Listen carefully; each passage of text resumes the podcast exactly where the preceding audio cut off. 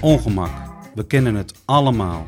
Ongemakkelijke situaties, ongemakkelijke mensen of jezelf ongemakkelijk voelen. Je wordt er al bijna ongemakkelijk van als je eraan denkt. Vaak voelen we het, maar we praten er niet over. Laten we daar vanaf nu eens mee beginnen. Johan Veneman van Mindwork Productions neemt het voortouw. In zijn zoektocht naar de zin en onzin van ongemak spreekt hij verschillende mensen over dit thema. Hij praat onder andere met Dick Berlijn, Fiesse Feur, Thierry van Lanker en Geerteke van Lierop. Allemaal delen ze met Johan hun kijk op ongemak. Vandaag spreek ik met Sven Riekli, ondernemer, onderzoeker naar werkgeluk en productiviteit en eigenaar van No Lost, een consultancybureau wat dus inderdaad op het raakvlak van werkgeluk en productiviteit uh, onderzoek doet. En waar je waarschijnlijk ook wel een heleboel ongemak tegenkomt, Sven. Zeker, ja. ja. Dat is eigenlijk zelfs waar we voor we uh, ingehuurd worden. Want bedrijven willen, willen beter, willen, willen groeien. dus dat betekent dat daar een spanning zit met iets wat, wat je nog niet hebt, maar wel graag wilt. En nou ja, daarvoor moet je de diepte in om, om die spanning eigenlijk op te zoeken. Mm. Ja, en dat is wat voor mij ook eigenlijk uh, wat, wat ongemak voor mij eigenlijk ook betekent. Hè? En dat is een stukje spanning eigenlijk. Spanning tussen. Tussen eigenlijk iets wat je heel graag wil, maar je nog niet heel comfortabel bij, bij voelt. Uh, omdat je het misschien nog niet hebt, enerzijds. En het is ook een beetje paradoxaal, omdat uh, en enerzijds is zeg maar gemak iets wat in, comfortabel is in, in het heden, zeg maar. Um, maar daarin ja, heb je dus ook eigenlijk ongemak. Wat dus juist die spanning is en je ook eigenlijk een, les is, een soort learning is, uh, om te groeien. Ja, dus je hebt ongemak nodig om te groeien. Zeker, ja, ja. ja dat geloof ik wel. Ja. Hey, en als je nou, um, als je kijkt naar uh, de bedrijven uh, die jij adviseert, het zijn er nog wel heel wat en ook mooie en grote namen. Wat is dan het grootste, wat zijn dan de grootste soorten ongemakken die je tegenkomt bij organisaties?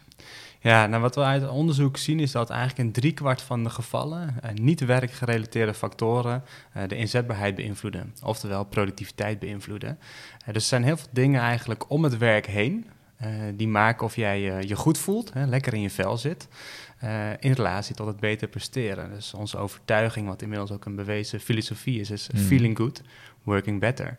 Alleen dat feeling good is een heel spannend stuk. En ik ben ook naar Silicon Valley geweest om daar onderzoek naar te doen, om te kijken van hey, hoe doen die Amerikaanse bedrijven dat?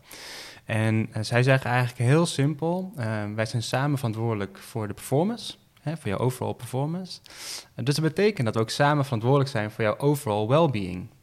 Ook buiten het werkveld. Mm. En in Nederland is dat nog best spannend, want vaak wordt nog gedacht: werk is werk en privé is privé. Maar goed, als we natuurlijk weten dat er eh, privé heel veel dingen kunnen gebeuren, in positieve, maar ook zeker in, in, in, in, een negatieve zin, die dus maken of jij nou, wel of niet komt, hè, dus echt ook ziek van wordt bijvoorbeeld, mm. of wel of niet geconcentreerd bent, of moe op je werk komt. Dat zijn allemaal factoren die enorm invloed hebben op jouw productiviteit, maar ook op jouw geluk als mens. Ja. nou, en wat ga je doen als werkgever? dat is enorm spannend. tot waar ga je? Tot waar mag je gaan? Eh, tot waar, tot waar, waar wil je gaan? Um, en dat is, dat, is, dat is een spanning, ja. Hey, en hoe, hoe kom jij meestal binnen bij organisaties? Hoe gaat dat meestal? Ja, je ziet uh, veel dat we nou ja, via eigenlijk uh, huidige klanten bij andere bedrijven ook binnenkomen. Mm -hmm. anderzijds educational-based marketing noemen we dat. Dus we schrijven veel, we publiceren veel. Um, we geven lezingen over de kennis die we eigenlijk uh, hebben. En op basis daarvan komen bedrijven naar ons toe die zeggen: joh, we hebben echt die expertise nodig om de volgende stap te kunnen zetten. Um, dus dat zijn eigenlijk wel een beetje de belangrijkste kanalen voor ons. Ja. Mm. Ja. En de, expertise gaat er met name over werkgeluk en over productiviteit of inzetbaarheid, ja. hoe, je, hoe je het wil noemen. Ja, ja dus uh, uh, ja, plat gezegd is het het geluk van een, van een mens, ook vaak in gezondheid natuurlijk als een belangrijk onderdeel mm. daarvan. In relatie tot de resultaten, dus productiviteit, rendement, die ja. kant zeg maar. Dus echt een beetje nou ja, het zachte en het harde, zou je bijna kunnen zeggen, in optima forma. Ja. En als je kijkt dan naar, en, wat ik je voor zeggen is dat als je, als je kijkt naar de elementen die werkgeluk eh, of eh, inzetbaarheid eh, beïnvloeden, Mhm. zijn dat heel vaak elementen die buiten het werk liggen. Exact, ja. Kan, Ja. kan, je, daar, kan je daar wat voorbeelden van geven? Ja, je hebt eh, nou, de, de, de primaire zaak als gewoon voldoende slaap. En wat, in- wat je in principe privé doet. Nou ja, Mm. dan slaap je niet goed, dan presteer je natuurlijk minder goed. Hmm. Eh, maar je hebt ook wat, eh, wat, wat andere zaken, wat meer relationeel bijvoorbeeld is. Als je in, eh, in scheiding eh, ligt, eh, puberende kinderen hebt. eh, zaken die je eigenlijk veel druk, hè, veel stress privé geven. Die je echt wel meeneemt ook naar het, eh, naar het werk. ja. Eh, belangrijke beslissingen, hè, dus eh, eh, verhuizen, hypotheek, eh, noem, noem het maar op. Eh, ook financiële zaken, hè, dus, eh, schulden bijvoorbeeld, wat echt wel een, een, een ding is wat, wat, wat, wat speelt. ja. eh, waar nog best wel een, eh, een taboe ook op is. En dus niet vaak gedeeld wordt met, eh, met de werkgever, zeg maar. Ja, dus als ik in de schuldsanering zit, ga ik dat niet delen met, met, mijn, met mijn collega's bijvoorbeeld. Nee, wat natuurlijk ook je volste recht is als je het hebt over privacy. Eh, maar ja, het beïnvloedt wel je, je, je, je productiviteit, zeg Hmm. maar. Dus het zijn, wel, het zijn wel spannende dingen. En als je ziek wordt, zeg maar, van privé-gerelateerde problematiek... eh, ja, dan, dan raak je ook daarin natuurlijk de werkgever. Dus ergens zit daar een, een, een optima forma waarbij je... eh, ook, hè, die, die samen die verantwoordelijkheid hebt voor die resultaten. Nou, dat zit meestal wel goed. Hmm. Maar ook samen verantwoordelijk bent voor iemands welzijn. Ja, Nou, en hoe je dat aanpakt, ja, daar, daar helpen wij eigenlijk organisaties eh, in. Hè? Dus, ehm, en, Om- dat is, eh, en dat is een spannend. Ja, Ja, om dat ongemak aan te gaan. Want ik kan me voorstellen dat als mensen minder slapen of zo, hoe ga je dat nou bespreekbaar maken als, als werkgever bijvoorbeeld? ja. nou, door in ieder geval te faciliteren. Hè? Dus dan dat je, dat je zegt, nou, wij, wij faciliteren daar kennis in. Hè? Dus dat kan bijvoorbeeld met workshops of lezingen zijn. En om gewoon te kijken van, nou, ga daar naartoe en, en doe er je voordeel mee. Want uiteindelijk is iedereen regisseur van zijn eigen leven. En Mhm. Iedereen wil eigenlijk in de kern gelukkig en gezond oud worden. Hè, dus om dat te faciliteren is al, is al een hele belangrijke stap. Eh, en er zijn natuurlijk ook een aantal nou, wat meer onderwerpen die in de taboe-sfeer liggen. Eh, ouderschap bijvoorbeeld. Hè. Er zijn echt mensen die eh, echt wel moeite hebben met bepaalde fases waarin, waarin hun kinderen zitten. Nou, Mhm. daar kun je ook workshops in faciliteren. Of zelfs één op één coaching bijvoorbeeld. Ehm, eh, ontwikkeling zoals mantelzorg, hè, waar veel, veel druk en stress ook plaatsvindt bij, bij medewerkers die, daar, die daarmee spelen. Ja, Ehm, nou, dus eigenlijk het adresseren dat, we, dat je als organisatie de visie hebt en begrijpt dat eh, het welzijn als, als totale mens zeg maar, invloed heeft op jouw prestaties op het werk. Eh, dat is al een hele stap. En eigenlijk daar een visie ook op ontwikkelen. Dus wat we eigenlijk zien is dat resultaatgericht zijn een soort illusie is. Want er bestaat niet een resultaat waar je aan kunt draaien. Het is geen knop. Het is een consequentie van. Dus als je echt mens, mensgericht bent, dan zal je zien dat je eh, naar resultaten eigenlijk toestuurt. Hmm. Dus op resultaten sturen is eigenlijk een soort abstractie. Maar naar resultaten sturen, dat kan wel. En dat betekent dat eigenlijk over het algemeen mensen de belangrijkste schakel zijn naar die resultaten toe. Hmm. Eh, dus betekent, oké, wat betekent dan mensgericht voor ons als bedrijf? Ja, En eh, nou, dan, dan als we weten dat je een rol hebt als medewerker, ehm, eh, als onderdeel van jouw mens zijn, dan kun je zeggen, oké, wij zetten de medewerker centraal. Maar goed, uit ons onderzoek zien we dat, dat je in een kwart van de gevallen dan eigenlijk invloed kunt uitoefenen. Omdat in driekwart van de gevallen niet werkgerelateerde factoren, dus privé gerelateerd, die productiviteit beïnvloeden. ja. Dus eh, helpen we in die transitie van, oké, hoe zetten we niet de medewerker centraal, maar de mens centraal in onze Mhm. organisatie. En dat is, een, eh, dat is een hele mooie beweging, denk ik, die, waar in andere landen al eh, een stuk verder zijn, denk ik, dan, eh, dan Nederland. Er lopen ook echt nog wel landen achter. Eh, maar Nederland is wel volop in beweging. En ja, die bedrijven die naar ons toe komen, die, die adresseren dit. En die, die willen dus die, die, de mens eigenlijk heel goed begrijpen... om ze op die manier heel goed positief te kunnen beïnvloeden en te Ja. kunnen helpen. Ja. Dus als ik je goed begrijp, wat je zegt, als ik kijk naar, naar Silicon Valley, zijn daar bedrijven al veel meer bezig om mensen veel meer uit zijn geheel te zien. Van je bent niet alleen maar die werknemer, maar je bent Mhm. ook gewoon de vader of de moeder of de dochter of Ja. eh, ehm, eh, al die andere verschillende rollen die je ook hebt als, als mensen. Die moet je eigenlijk eh, als, als geheel zien eh, om te kunnen omgaan met allerlei ongemakken op het werk. Exact, ja. Het is, het is natuurlijk gek dat we denken dat er een, een mens een organisatie binnenwandelt en dan zijn medewerker een masker opzet. Zijn medewerker pet en eigenlijk dan de mens zeg maar, bij de deur laat. Dat, Ja. dat is natuurlijk niet wat er gebeurt. Hey, en waarom vinden wij het dan, als gewoon even naar de Nederlandse situatie te kijken, het nog lastig om juist wel eh, eh, dat- dat, dat gehele beeld van die mensen te zien? Ja, kijk, enerzijds heb je natuurlijk gewoon de wetgeving, hè, die zegt als iemand zich eh, ziek meldt, dat je daar als werkgever niet veel van eh, mag weten. Eh, dus dat, dat maakt het al spannend. Dan heb je echt zeker nog wel veel traditionele organisaties die gewoon echt zeggen werk is werk, privé is privé. Hmm. Dus die eigenlijk nog niet zien wat de kracht is als je wel de, de mens centraal stelt.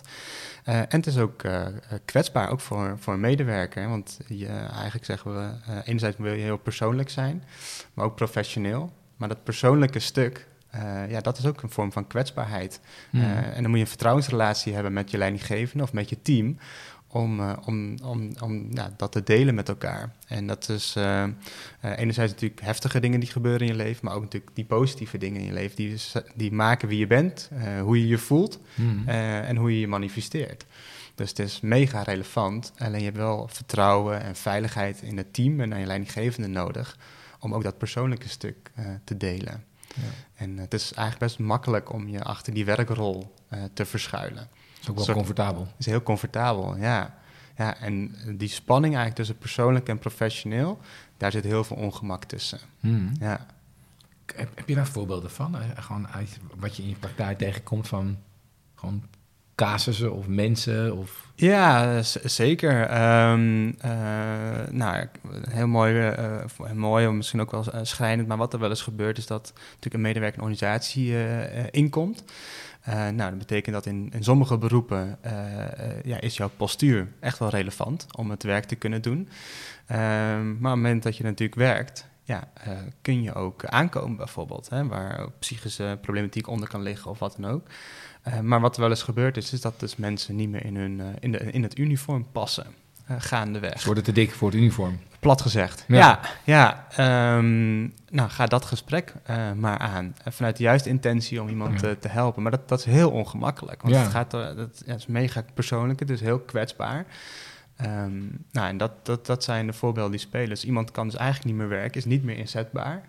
Vanwege iets wat, nou ja, een soort van privé gerelateerd zou zijn, zeg Ja. maar. Dan dat is natuurlijk nog maar de vraag. Ehm, nou, dat, dat zijn wel voorbeelden waar het ook heel gevoelig is en heel ongemakkelijk ook wordt. Hmm. Ja. Eh, en dat geldt- hetzelfde geldt voor, voor, voor scheidingen. Nou, we weten dat dat eh, eh, een soort, nou ja, niet een trend, maar wel een ontwikkeling is die, die, die veel, veel gebeurt. Er zijn veel mensen in een organisatie zijn gescheiden of ze liggen in scheiding. Hmm. Ehm, is heel spannend, is heel, heel vervelend, zeg maar, voor, voor diegene. Nou, wat, een, wat ze in Silicon Valley bijvoorbeeld doen, alles is een business case, hè, dus dat is misschien ook nog wel een interessante. Eh, alleen ze beginnen wel bij, de, bij het well-being stuk. Dus die zeggen heel duidelijk, nou ja, als jij in, eh, in, in scheiding ligt, dan weten we een aantal dingen. Eh, dat jij, eh, als je in het huis blijft, veel stress ervaart, waarschijnlijk slecht slaapt.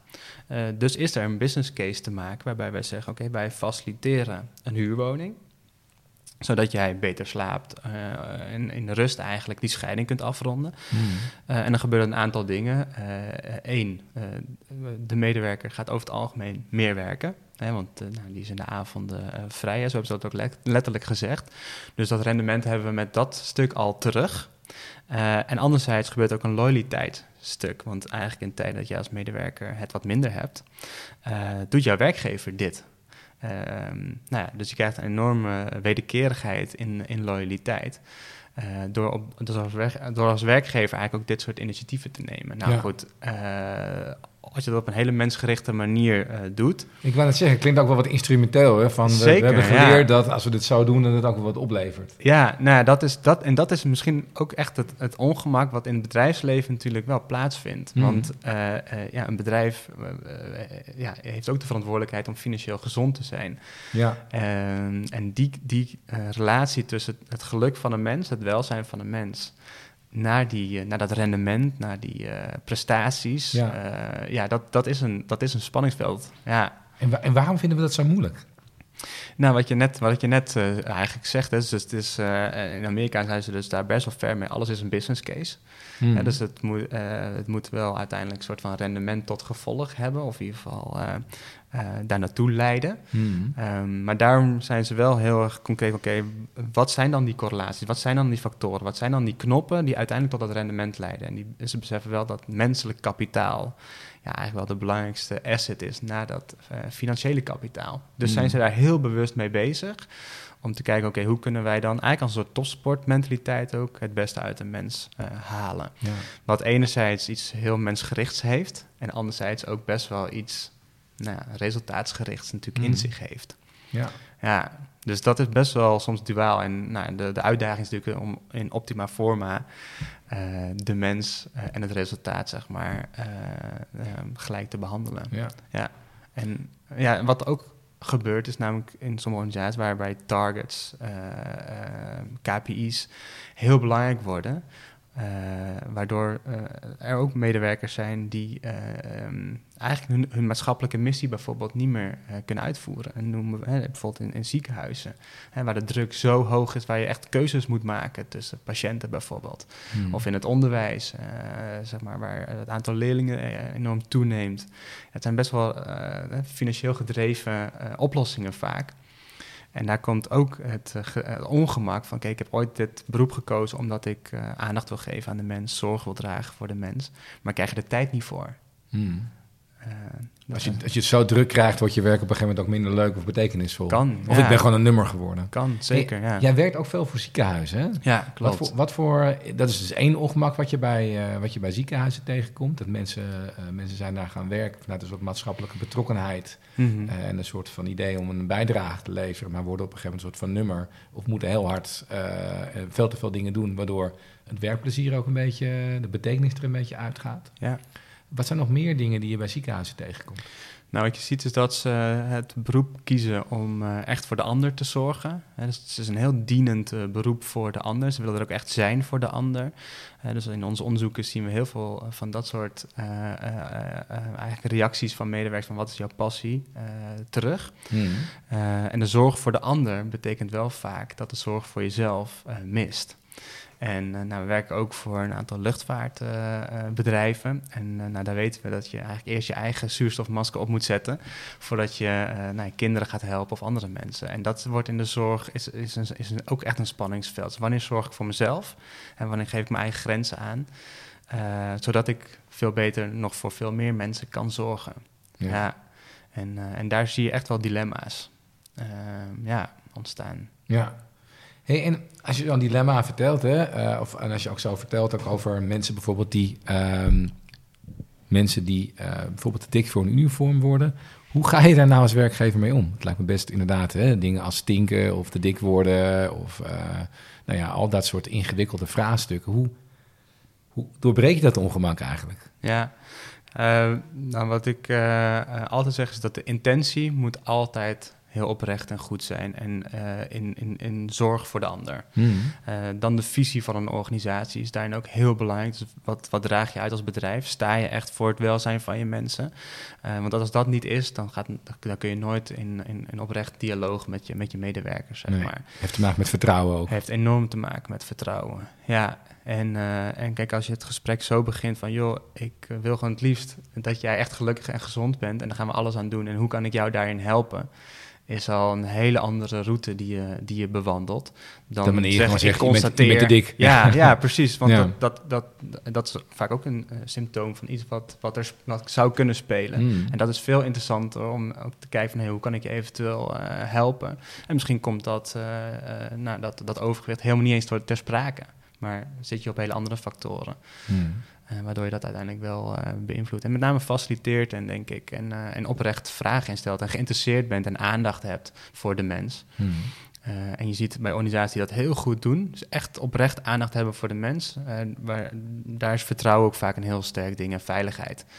Uh, waardoor het ook minder ongemakkelijk wordt om met dit soort thema's, zeg maar, uh, om dit soort thema's bespreekbaar te maken eigenlijk. Oké, okay, dus Ja. vertrouwen en veiligheid zijn wat we hele belangrijke randvoorwaarden om ervoor te kunnen zorgen dat je dit soort ongemakkelijke gesprekken uh, over voor jezelf zorgen in, in de meest brede zin des woords ook, ook Ja. te, te sprake kan brengen. Hey, nu word jij vaak gevraagd om te onderzoeken wat er eigenlijk aan de hand is bij organisaties. Dat leidt volgens mij ook wel vaak tot wat ongemakkelijke boodschappen die jij moet brengen, kan ik me voorstellen. Ja, je, je maakt een aantal zaken eh, transparanter, zeg maar. Um, uh, dus dat betekent dat, uh, dat iets niet optimaal is of, of soms niet goed is. Mm. En uh, ja, dat is soms niet een, een makkelijke boodschap. Maar al, bedrijven die bij ons komen, die willen gewoon beter worden. En die hebben juist ook een beetje die zelfreflectie soms nodig. Uh, om te kunnen verbeteren. Hmm. En, uh, en ja, dat is. Uh, en ook daar geldt weer als de juiste intentie is van oké, we willen met elkaar groeien, we willen een stap hoger zetten. Dus dat betekent ook een beetje pijn, ook een beetje ongemak, om uiteindelijk daar sterker van te worden. En, en daar zit ook weer die oprechtheid. Hè. We willen oprecht verbeteren, hmm. in plaats van we willen alleen maar horen hoe geweldig we zijn en een award uitgereikt krijgen. Hmm. Ehm, ja. Ja. Ja. En, en, en, met wat voor soort concrete vragen komen bedrijven dan bij jou? Kan je bijvoorbeeld, uh, kan je daar eens een voorbeeld van geven? Wat een hele concrete vraag is die je de afgelopen tijd gekregen hebt? Ja, je ziet uh, eigenlijk twee thema's die nu veel spelen. Dat is uh, verzuim en, en verloop. dus eigenlijk echt uitval van, van mensen, mm. waardoor er personeelstekort bijvoorbeeld ontstaat. En eigenlijk als een soort visueuze cirkel uh, ontstaat daardoor een soort collectieve overbelasting, wat weer zorgt voor een collectieve onderbezetting. Nou, en dat is natuurlijk een soort visueuze cirkel die je wilt doorbreken. En die niet alleen wilt doorbreken door continu nieuwe mensen te werven, maar eigenlijk uh, in de organisatie te kijken, hey, wat kunnen we dus beter doen hmm. om uh, nou ja, verzuim bijvoorbeeld te reduceren, maar ook behoud van mensen te optimaliseren. Ja. En uh, nou, zeker maatschappelijk uh, gedreven organisaties, hè, dus bijvoorbeeld ziekenhuizen of, of, scholen of ook gemeentes. Um, ja, daar is gewoon uh, heel belangrijk dat hier goed naar gekeken wordt. Want nou, personeelstekort betekent gewoon dat ze hun maatschappelijke functie eigenlijk niet of suboptimaal kunnen uitvoeren. Dus dat betekent heel plat in, in een ziekenhuis dat er uh, minder operaties gedaan worden, uh, kunnen worden. Dat er minder levens gered kunnen worden. Mm.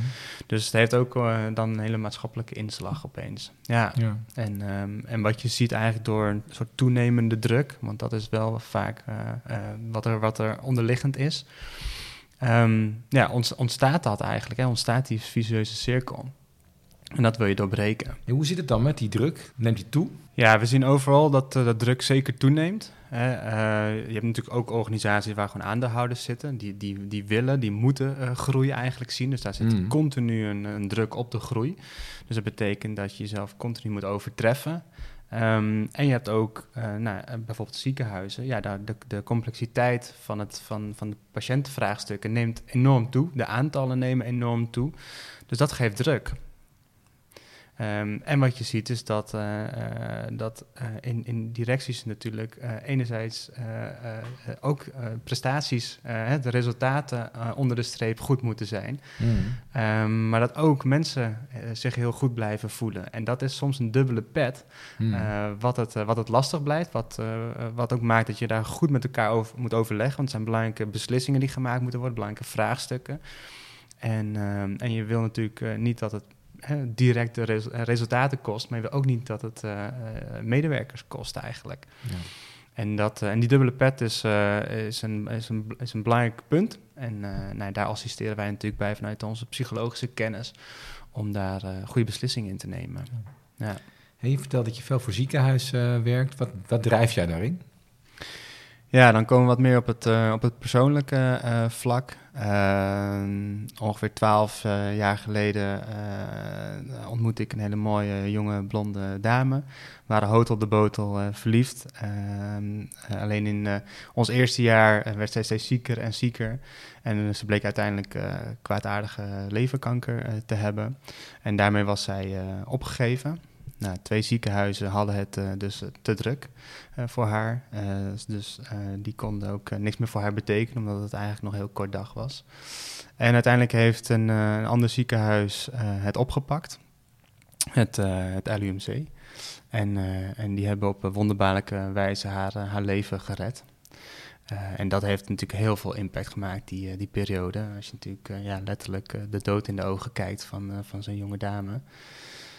Uh, maar hij heeft me ook heel veel geleerd. En heeft me enerzijds uh, geleerd uh, hoe prachtig het beroep is van, uh, van, van, van medici eigenlijk. En dat ze echt in staat zijn om levens te redden. En anderzijds ook hoe belangrijk welzijn is. Hè, hoe belangrijk kwaliteit van leven is. Want dat wordt opeens een heel belangrijk thema op het moment dat we weten wanneer ons leven ongeveer gaat stoppen. Maar op het moment dat we dat niet weten, houden we ons heel vaak bezig met de kwantiteit van leven. Maar wat minder met de kwaliteit van leven. En ik ben ook aan het promoveren. En dat, daar is juist de relatie kwaliteit van leven op prestaties op werk, zeg maar eh, ja, de, de belangrijkste correlatie ook gebleken. Dus ergens daar is een soort passie geboren voor, hmm. voor deze thematieken. Uh, nou, en dat met mijn achtergrond uh, in de arbeid- en organisatiepsychologie uh, ja, raakte daar twee werelden elkaar. En nou, dat is ook gewoon gebleken met eigenlijk dat feeling good, working better een overtuiging toen was, maar nu een, een bewezen formule is gebleken. Hmm. En, um, nou, en, en, eigenlijk om nu ook wat meer weer op ziekenhuizen te richten. Uh, ja, ook, ook omdat daar mijn maatschappelijke hart ook wel echt klopt en het personeelstekort me enorm aangrijpt. Omdat we gewoon zien dat afdelingen uh, moeten sluiten, dat uh, sommige patiënten niet aangenomen kunnen worden omdat het vol zit. Hmm. Ja, dat, dat, dat grijpt je wel aan. En als je daarin kan helpen, dan, ja, dan is dat heel mooi om s ochtends je bed uit te stappen en met, daarmee bezig te mogen zijn. Ja. Wat me ook wel raakte is, wat je vorige keer zei toen we elkaar moeten, we, we hebben elkaar vaker gesproken, is dat je zei van ja, het gaat eigenlijk nooit om systemen, maar altijd om mensen. Mhm. Klopt, ja. Ja, of je nou een IT-vraagstuk uh, implementeert. Uh, je kan een fantastisch IT-systeem hebben, maar als de mens het niet wil gebruiken, er geen draagvlak voor is, of het niet gaan gebruiken of het verkeerd gebruiken, heb je er weinig aan. Er worden hele kantoorgebouwen verbouwd met kantoortuinen en alles erop en eraan. Maar als de mens daardoor minder goed presteert, ja, dan heeft het eigenlijk het tegengestelde effect. En eigenlijk veel meer vanuit de menskant naar elk aspect kijken wat je implementeert, ja, blijkt gewoon vele malen effectiever te zijn. Want het is uiteindelijk toch vaak de mens die het verschil maakt. En ehm, nou, dat, dat adresseren is een grote kracht van nou, veel van onze klanten ook. Ja. ja. En ook een kracht van jou dus, om dat ook elke keer weer te... Oh.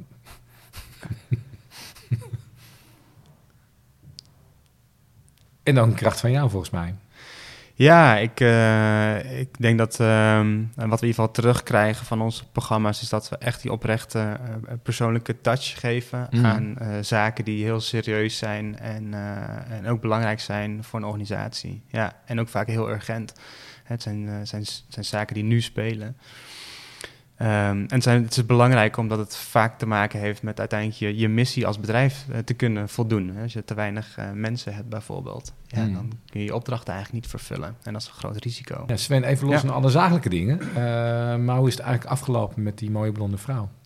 Ja, heel goed. we zijn nog steeds bij elkaar. We zijn getrouwd. we hebben ook zelfs een, een kindje mogen krijgen. Dus heel goed. En, uh, en voor ons eigenlijk een, een, een heel groot uh, cadeau geweest. Uh, wat eigenlijk natuurlijk heel ongemakkelijk was toen we dat te horen kregen en heel verdrietig. Um, maar uiteindelijk een groot cadeau gebleken. En waarom? Wij, wij vroegen de, de desbetreffende arts: hebben wij nou pech gehad? Of hebben we hier invloed op gehad? En toen zei hij voor mij de legendarische woorden: uh, Er is pech en geluk in de wereld. Dat, daar ontkomen we niet aan. Alleen heel vaak heb je invloed op de kans op pech en geluk. En je hebt altijd invloed op hoe je met pech en geluk omgaat. En dat maakte dat wij dachten: hey, we zijn dus echt zelf verantwoordelijk voor onze eigen keuzes. Uh, uh, we zijn zelf regisseur van ons eigen leven. En dat maakte dat wij na die situatie eigenlijk kwaliteit van leven eigenlijk gingen omarmen. Gingen kijken van wat kunnen wij daar, daar nou zelf in doen um, zelf, zelf, regisseur eigenlijk in zijn om daar het optimale uit te halen. En uh, nou, eigenlijk die, die regie die we toen hebben gepakt, nou, dat, daar gaat eigenlijk ook veel van onze programma's over. Dus hoe zorg je als medewerker dat jij zelf de regisseur bent van je eigen leven hmm. en dus van je werk? Nou, en hoe kan je als werkgever daar eigenlijk een, uh, een rol in vervullen en dat faciliteren? Ah, mooi. Nou, ik heb ook een regisseur, want ik ben niet helemaal een regisseur over deze eigen podcast. want ik heb te maken met Bert eh, met een koptelefoon op. Dus moet het langzamerhand afronden. Maar dit vind ik ook wel een hele mooie om hiermee af te ronden. Dankjewel Sven. Heel graag gedaan. Ik heb voor elke podcast gast heb ik een, uh, een cadeau. Namelijk een pot augurken. Die zijn een beetje zuur, maar ook wel heel voedzaam. Dank Een je wel. zoals ongemak. Uh, dankjewel Sven. Ja, heel graag eh, gedaan. Dit was Ongemak dient de mens. Deze podcast werd gepresenteerd door Johan Veneman, een van de oprichters van Mind Work Productions. Bedankt voor het luisteren en vergeet vooral niet ons een rating te geven op je favoriete podcastplatform.